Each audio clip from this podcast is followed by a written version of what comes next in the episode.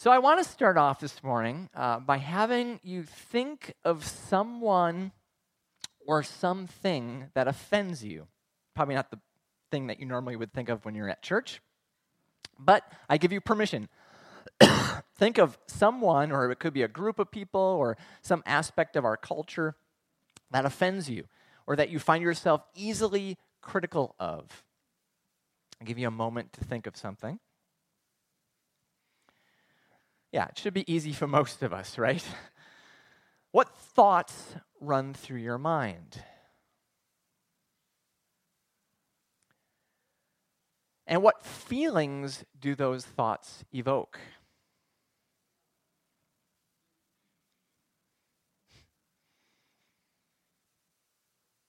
Stay with those feelings for a moment. And now I want you to be honest with yourself what might you typically say or do in response to those thoughts or feelings? What might be your, your initial reaction? Just keep that in mind. Well, in 1965, uh, a thin, soft spoken man sauntered into Pittsburgh's WQED, the nation's first public television station, to pitch a show targeting young children. And the concept was simple enough convey life lessons to young children with the help of puppets, songs, and frank conversations. It doesn't sound like much, doesn't it? That is until you realize that the man we're talking about is Fred Rogers. And the program was Mr. Rogers' Neighborhood. When an article entitled Restoration in the Land of Make Believe, journalist Jonathan Merritt recounts how Rogers chose to make a difference in the world through the gentle and persistent influence of his TV show. He writes Rogers was more than a great neighbor or a good host, he was a restorer. And he defines restorer as someone who views the world as it ought to be. Faced with the world's brokenness, he says restorers are inspired, not offended and they work to make the world a better place by creating, not criticizing. They're inspired rather than offended, and they seek to look for creative solutions rather than criticize. And using this definition, Merritt believes that Rogers may be one of the greatest American restorers in the 20th century. Rogers got into TV because he hated the medium. During spring break of his senior year in seminary, he encountered television for the first time, and what he witnessed repulsed him.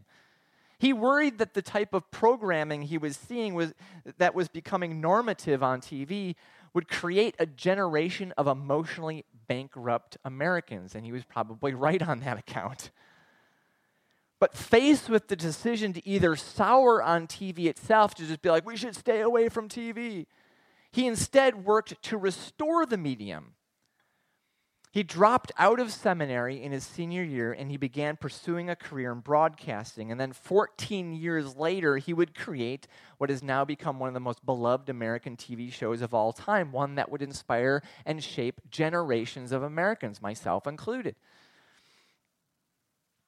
Now, many people know that Rogers was a devout Christian who almost never explicitly talked about his faith on the air, but the way his show infused society with beauty and grace was near biblical. You've made this day a special day by just your being you, he'd famously sign off. There is no person in the whole world like you, and I like you just the way you are.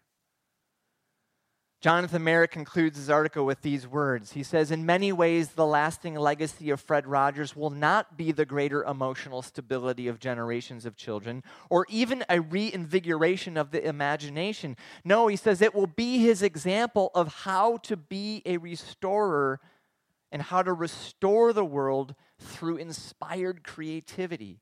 For nearly four decades, Rogers entered our homes and entered our hearts and each day without fail, he left our collective neighborhoods better and made our days a little bit more beautiful. Yay. Well, today, as we continue our series, Marking Time, Listening to God in the Church here, I want to talk about a different way of being in the world. a way that chooses to inspire rather than always take offense, a way that chooses to find creative solutions rather than to stew in criticism. As John Wimber, the founder of the Vineyard, used to say, if you walk into a dark room, you don't curse the darkness. What do you do? You turn on the light. We're going to talk about turning on that light today. You ready? Let's pray.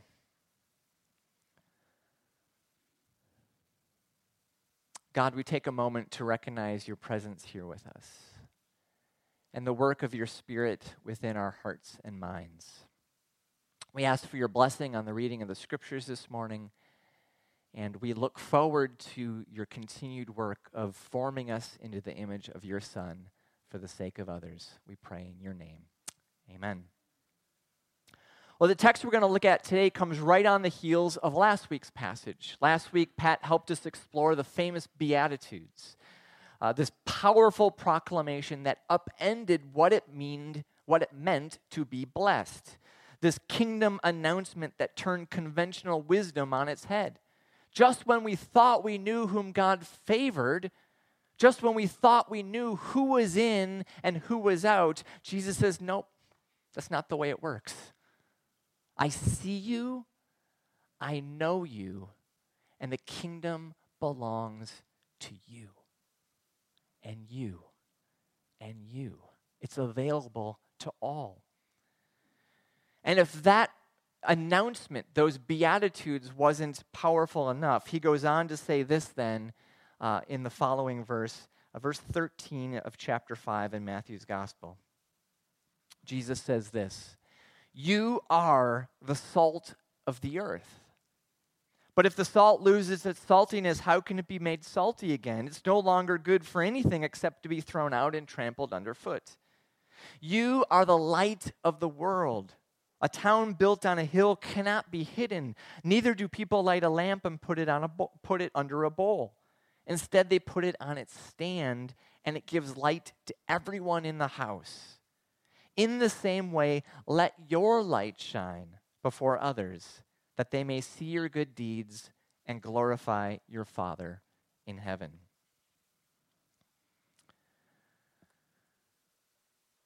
Well, there's a powerful story that's told three times in the New Testament book of Acts. And the fact that it's told three times in one book is an indicator that we probably should pay attention. And this story recounts the Apostle Paul's conversion experience. He was going by his Hebrew name Saul at the time, and he was savagely persecuting those who followed the way of Jesus. Scriptures state that he was, quote, breathing out murderous threats against the disciples. He was on a crusade to crush this new movement and destroy what was believed to be heretical revolutionaries who threatened the religious status quo.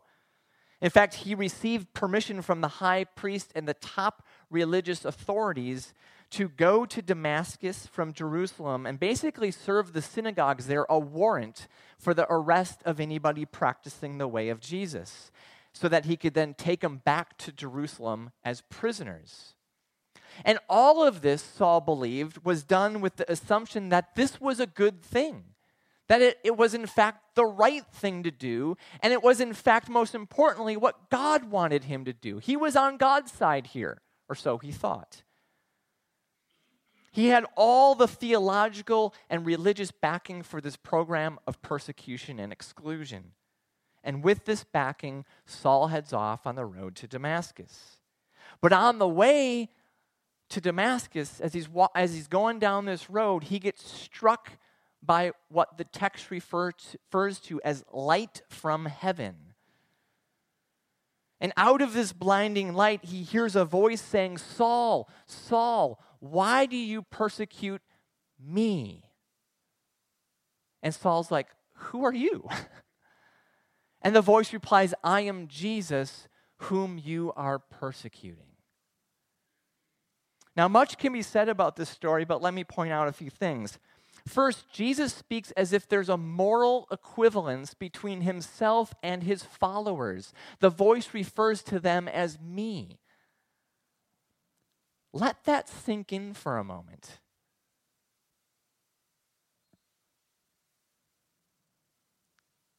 that Jesus referred to those who followed the way of Jesus as, in effect, himself.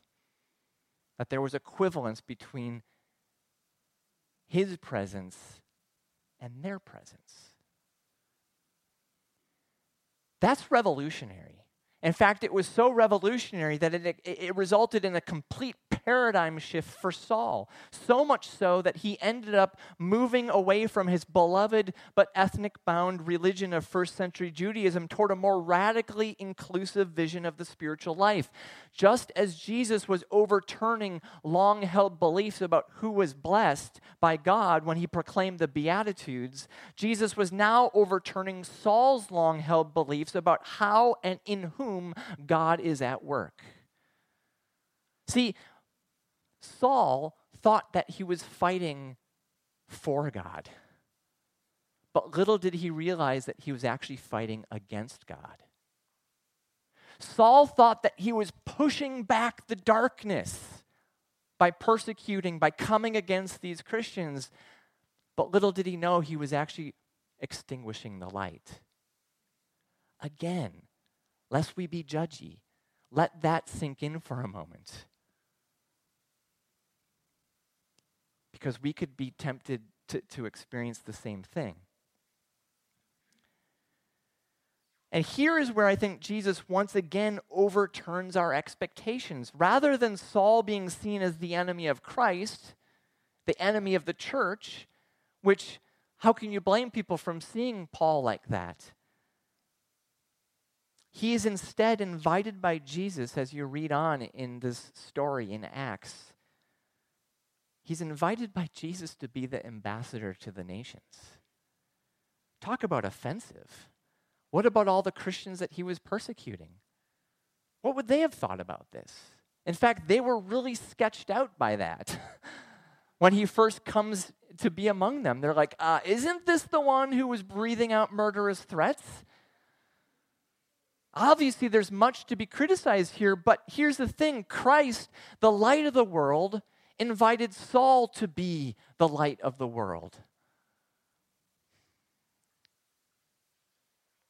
Saul was being invited, in fact, to fulfill Israel's God given vocation. According to the prophets, Israel's destiny was always supposed to be a light to the nations, a light to the surrounding peoples, a light to the Gentiles, as we read in Isaiah 42 and 49. But they abdicated that calling. They chose to separate themselves from the nations, to fight against the nations, to see nothing of redeeming value in the nations. It's the default way of the way that humans operate, to see the other as, as the problem. This wasn't just something Israel struggled with, it was something that everybody struggles with.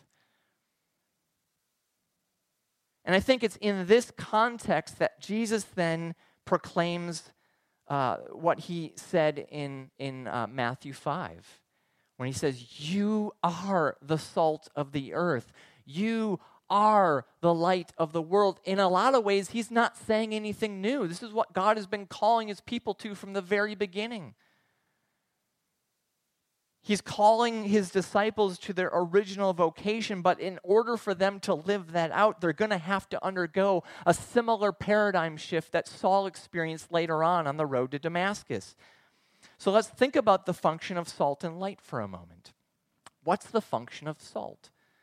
Well, in the ancient world, it was used primarily as a preservative. It's what kept meat from rotting before they had refrigeration. It protected and preserved whatever it was put on. But we know that salt is much more than that. Salt helps bring out flavor, to highlight what is already there in the food that you put it on. By reducing bitterness, it helps to bring to the forefront other flavors such as sweet and savory. So think about it when Jesus says, You are the salt of the earth. What are we being called to? To bring out the flavors in other people, in other parts of this world, to bring out the flavor, what's already there. What's the function of light? Light is what allows us to see. Just as salt helps bring out flavor, light helps bring out color. What would it look like to help bring out the color in this world, to bring out the colors in your neighbors and your coworkers. This is why I love Eugene Peterson's translation of this passage in the message that puts Jesus' words like this. He says, You're here to be salt that brings out the God flavors in this earth. You're here to be light, bringing out the God colors in this world. By opening up to others, you'll prompt people to open up with God. In his book, The Nine Arts of Spiritual Conversation, walking alongside people who believe differently, John Crilly tells a story about building a relationship with five young Muslim men from a refugee camp outside Kenya. He writes, We have very different life experiences and faith stories. I was raised in an Irish Catholic middle class family of four outside Chicago. They were Muslims raised in Kenyan refugee camps fleeing tribal violence in their homeland. They boarded a plane in t shirts and flip flops and arrived in a new country in the dead of winter, all of their belongings in one duffel bag. We had hardly anything in common. And as we were driving along, one of my boys mentioned something about prayer. Following a whisper from God and stirred by curiosity, I turned on the radio and asked, How does a Muslim pray? Well, the relational dynamic changed as soon as I asked that question. I wasn't just someone that they had to depend on to help start a new life in a new country. I was also a person who was genuinely interested in learning from them. They were empowered to guide the conversation and share as much or as little as they wanted. They started the conversation by telling me about the five ritual prayers said each day, with each one chiming in as I listened intently. I was fascinated and asked follow up questions to clarify my understanding and to seek to know their lives better. Their experiences were utterly foreign to me. The discussion was rich. As I was able to demonstrate my love for them by hearing their story, learning about their religion, and exploring their world with them. And then he writes As we arrived in my driveway, one of them asked me, how does a Christian pray? Creative dialogue. See, John Crilly helped nurture that conversation as a restorer. He acted as a restorer to help bring out the God flavors in that moment, to bring out the God colors in that moment. I was thinking about that, and I was thinking about this, this, this story of Saul on the road to Damascus, and I wondered, what if? What if instead of persecuting Christians, taking this defensive or actually offensive posture against what he believed was an enemy of the religious establishment, what if Saul chose to seek to understand Christians instead? What if his default presumption was that God is at work in everyone and that his task was simply to discover and nurture that?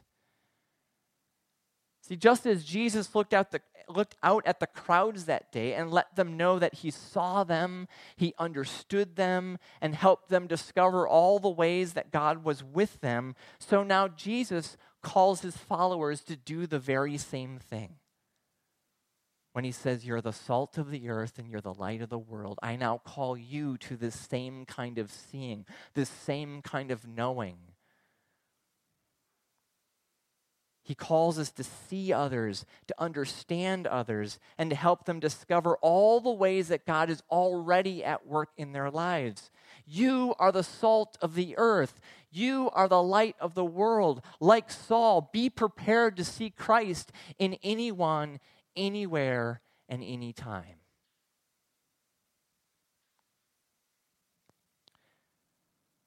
So, what if? Let me explore this what if a little bit more. What if this election season, as we enter this, this, this cycle, rather than having a posture that automatically takes offense, criticizes, and even demonizes those on the other side of the aisle, whichever side you're on, you instead ask Jesus to help you see others, to understand others, and seek to discover all the ways that God might actually be in and at work through them how would that change our discourse with one another? How would that change what you see when you scroll through social media? how would that change our community? What if, when you engage a neighbor who appears to be hostile to your faith, instead of having a posture that's automatically defensive, suspicious, or equally or even more hostile than them, you instead enter into a dialogue with the presumption that Christ is already at work in them and through them? And in fact, you might end up being converted by them in a way. I mean, I'm not saying like an ultimate conversion, we go through conversion all the time where we learn something new about our neighbor or about ourselves, and we're like, whoa. But if we're never open to that, if Paul was, you know, I guess we'll have to be struck by a blinding light. so think about this again. What triggers you? What triggers you? Rather than curse what we automatically perceive to be darkness, instead turn on the light. What are the God flavors present in this moment? What are the God colors in this circumstance? How can we see not only what is good in this person or in this situation, but help draw that good out in ways that honor Christ in all things? Be prepared to see Christ in anyone, anywhere, and anytime.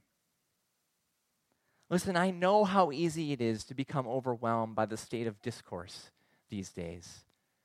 The rapid shifts in culture and society, and, and the absolute fear that, that, that lies at the root of so many of the things we say and do. But this doesn't have to be the way things are. Remember, a restorer is someone who sees the world as it ought to be. Robert Bellah, a sociologist who teaches at the University of California at Berkeley, studies the influence of religion in communities. And in an interview with Psychology Today, he said this We should not underestimate the significance of the small group of people who have a vision for a just and gentle world. The quality of a culture may be changed when simply 2% of its people have a new vision. He says the quality of a culture can be changed when simply 2% of the overall population has a new vision, begins to see things in a new way. Now, to put that in perspective, our congregation is about 2% of the population of Grafton. So think about that. If just one church, one congregation dedicated itself to a different way of being in the world, it could have a pro- profound effect on our community.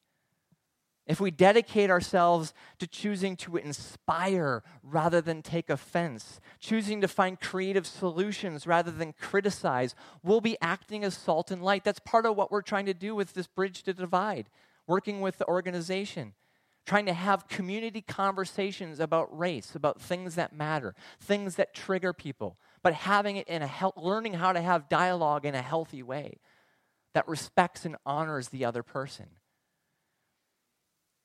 See, for followers of Jesus, to be able to do this, I believe, begins by being prepared to see Christ in anyone, anywhere, and anytime to set aside our judgments and look for Christ, to set aside our fears and look for Christ.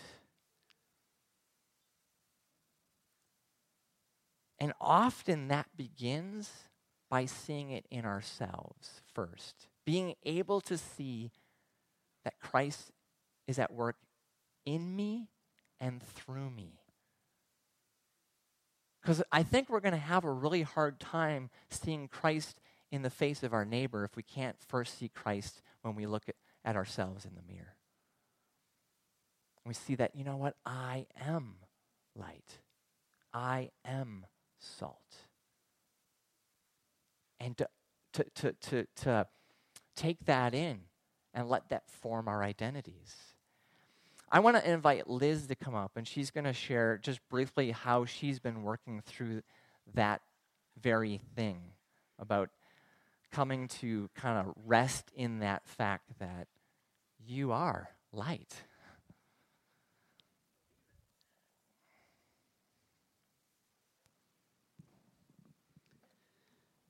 Um, so, a couple of weeks ago, Adam was talking, and uh, I think the, the topic was um, becoming known.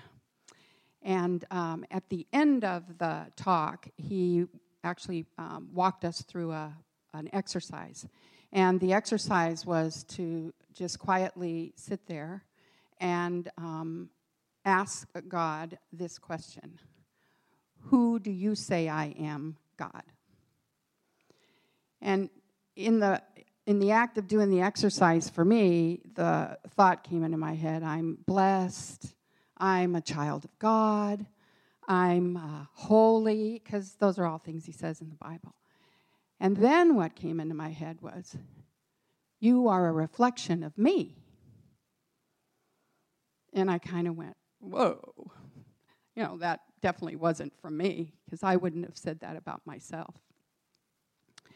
And uh, I kind of sat there and I thought, you know, I, I, if that's true, I, you need to give me confirm, you need to give me some confirmation. And uh, and so uh, we finished the exercise, and um, uh, BJ brought the group up, the worship group up to sing, and so we all stood to sing. And I was uh, actually sitting pretty much exactly where I am today. And uh, as we were singing, uh, Adam and Kat were in the front row. And Kat got up out of the blue. And she came and walked around and got on her knees in the chair in front of me and put her arms around me. And uh, I put my arms around her and I got to pray over her, pray with her, hold her, let her cry. And um, it was really an extraordinary encounter and uh, definitely the confirmation I, I needed. And um, if that wasn't enough, if that encounter wasn't enough, on Thursday morning I had a group of uh, women at my house for coffee talk. And after they all left, um, on my kitchen counter was this devotional. And, um, you know, I saw it. And then Friday morning, I picked it up and I thought, well, I'll just read the devotional for Friday.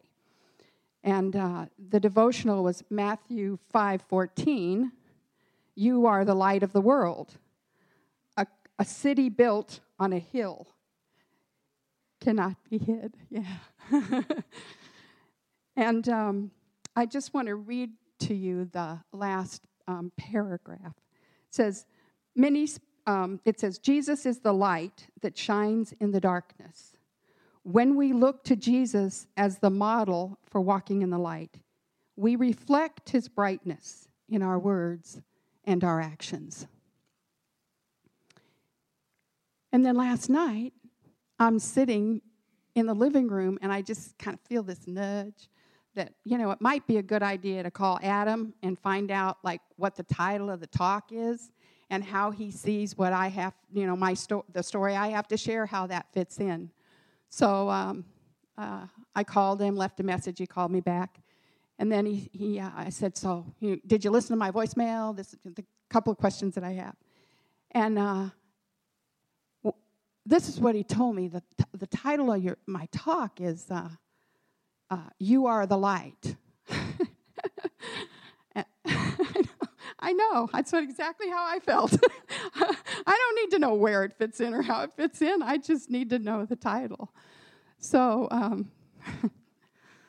yeah, it's extraordinary. And uh, I just want to close the story today um, with you by just praying this. It's just like a one sentence prayer that was the, at the end of this devotional. So. Lord of light, may we reflect your glory to others. Amen.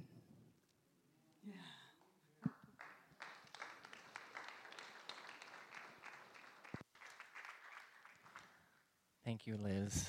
So happy that you shared that. Because it really does. It starts here. It starts in our own lives. It starts in our own community. I was, uh, when we were worshiping, she just had this sense, and I shared it at the end during ministry time, but I'll even share it now. It's like, you know, if we're going to become light out in our communities, we got to first learn how to be light here among each other. And, you know, as Pat has said, if you've been here for any amount of time, you know, he'll often say, you know, if, if, you're, if you've been here for years, most likely you've been offended.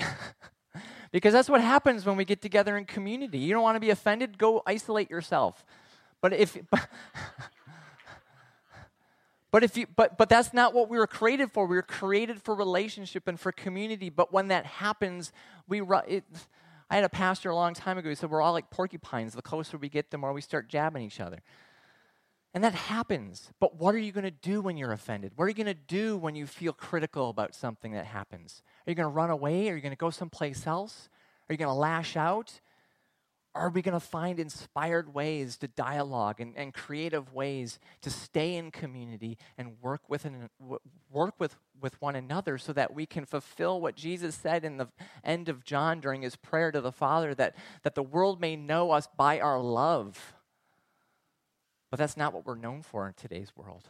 We're known, we're known for our judgment, we're known for taking offense, we're known for criticism. I don't like that.